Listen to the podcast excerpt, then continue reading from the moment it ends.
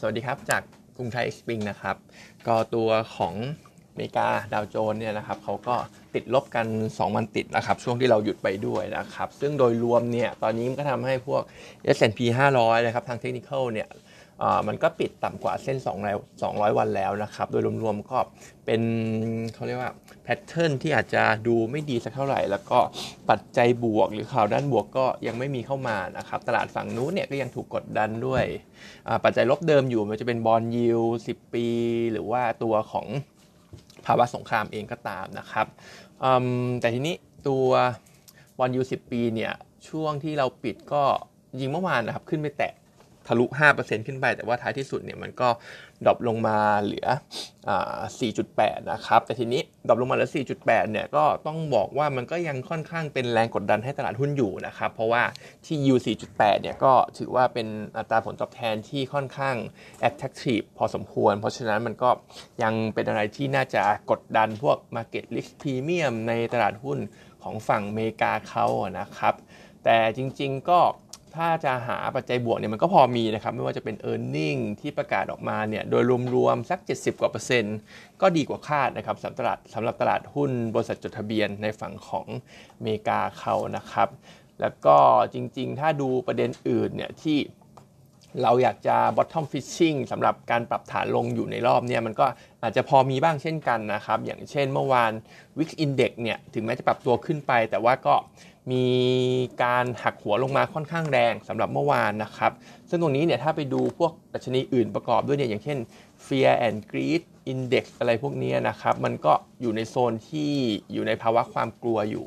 ซึ่งปกติแล้วพออยู่ในโซนเนี่ยท้ายที่สุดแล้วเนี่ยหุ้นมันก็จะเชิญราวรีบาวกลับขึ้นไปได้นะครับ เพราะฉะนั้นก็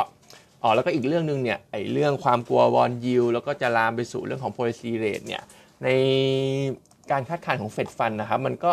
เขาก็ยังมองอยู่นะครับว่าโอกาสการขึ้นเนี่ยมันก็มันกลับลงมาต่ำกว่า 30%ด้วยซ้ำในการประชุมรอบของธันวาคมนะครับ เพราะฉะนั้นตอนนี้มีมีแต่ข่าวลบ แต่ว่าถ้าดูตัวเลขหลาย ๆ อย่างเนี่ยมันก็มีลุ้นให้ bottom fishing เหมือนกันนะครับอีกเรื่องหนึ่งก็คือคุณ Bill Ackman เนี่ยที่เป็น hedge fund เจ้าใหญ่เนี่ยเขาก็มองว่าตอนนี้ก็เขาเลิก short bond แล้วนะครับเขาก็บอกว่าเริ่มเริ่มปิด position แล้ว เขาเขาเขาเขามองว่าตัวของราคาเนี่ยมันอาจจะกลับมาขึ้น ซึ่งราคาขึ้นเนี่ยยิวมันก็จะลงนะครับ เพราะฉะนั้นอย่างที่บอกปัจจัยที่จะทำให้เรา bottom fishing เนี่ยมันก็พอมีนะครับ ส่วนเรื่องของภาวะสงครามเองเนี่ย เท่าที่ลองฟังจากพวก YouTube ช่วงวีคเอนที่ผ่านมานะครับ จริงๆมันก็ยังน่าจะ 50-50 นะครับ ที่จะเห็นมันรุนแรงมากขึ้น escalate ไป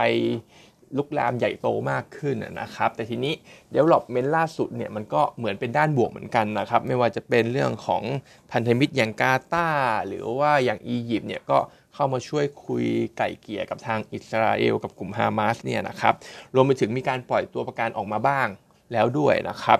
แล้วก็ท้ายที่สุดเนี่ยเท่าที่ลองฟังฟังดูก็เหมือนคนในอิสราเอลเนี่ยก็ไม่อยากให้สงคราม คือเขาก็ไม่ได้สนับสนุนผู้นำของเขานะครับ ในการที่จะทำสงครามที่แบบว่า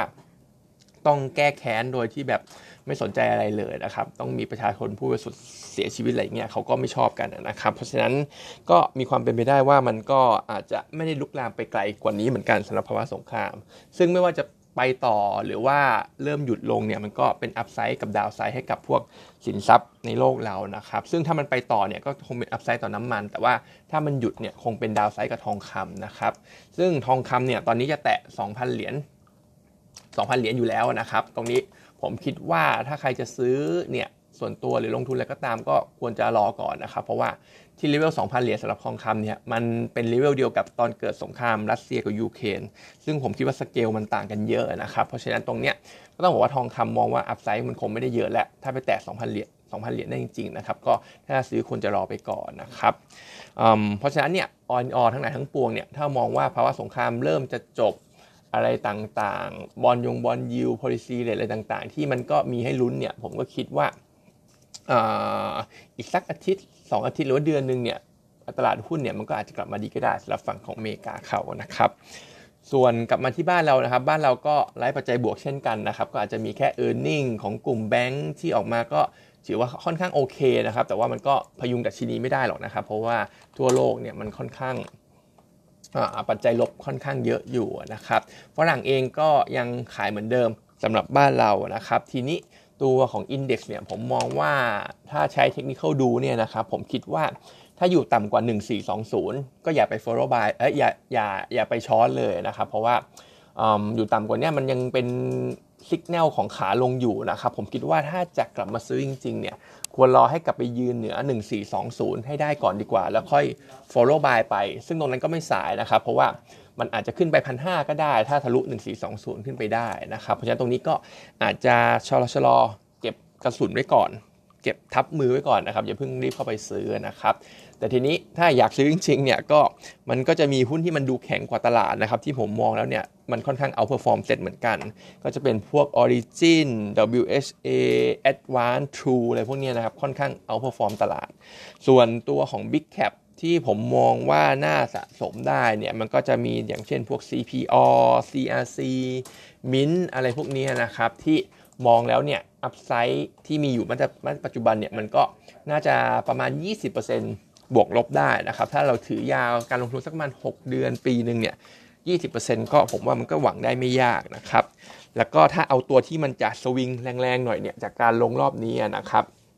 แต่จริงก็ยังไม่แนะนำให้ซื้อนะครับสำหรับตัวที่จะพูดตรงนี้ก็อาจจะเป็นพวกศรีนานาพร JMT หรือว่า Beryl 8 3 ตัวเนี้ยผมคิดว่ารอดูตัวเลขงบ quarter 3 ออก ถ้ามันออกมาไม่ได้แย่แบบที่โบรกเกอร์เขาคาดอะไรกันไปเนี่ยผมก็คิดว่าน่าจะเป็นจังหวะในการเข้าซื้อได้สำหรับ 3 ตัวนี้ที่มันลงมาก็ค่อนข้างแรง แล้วก็คิดว่าถ้ามันไม่ได้แย่เนี่ยก็น่าจะสวิงกลับไปค่อนข้างแรงด้วยเช่นกันนะครับ แต่โดยรวมช่วงนี้ก็คง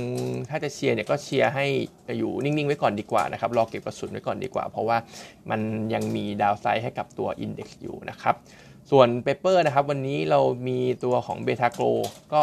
โทษนะครับ เป็น GFPT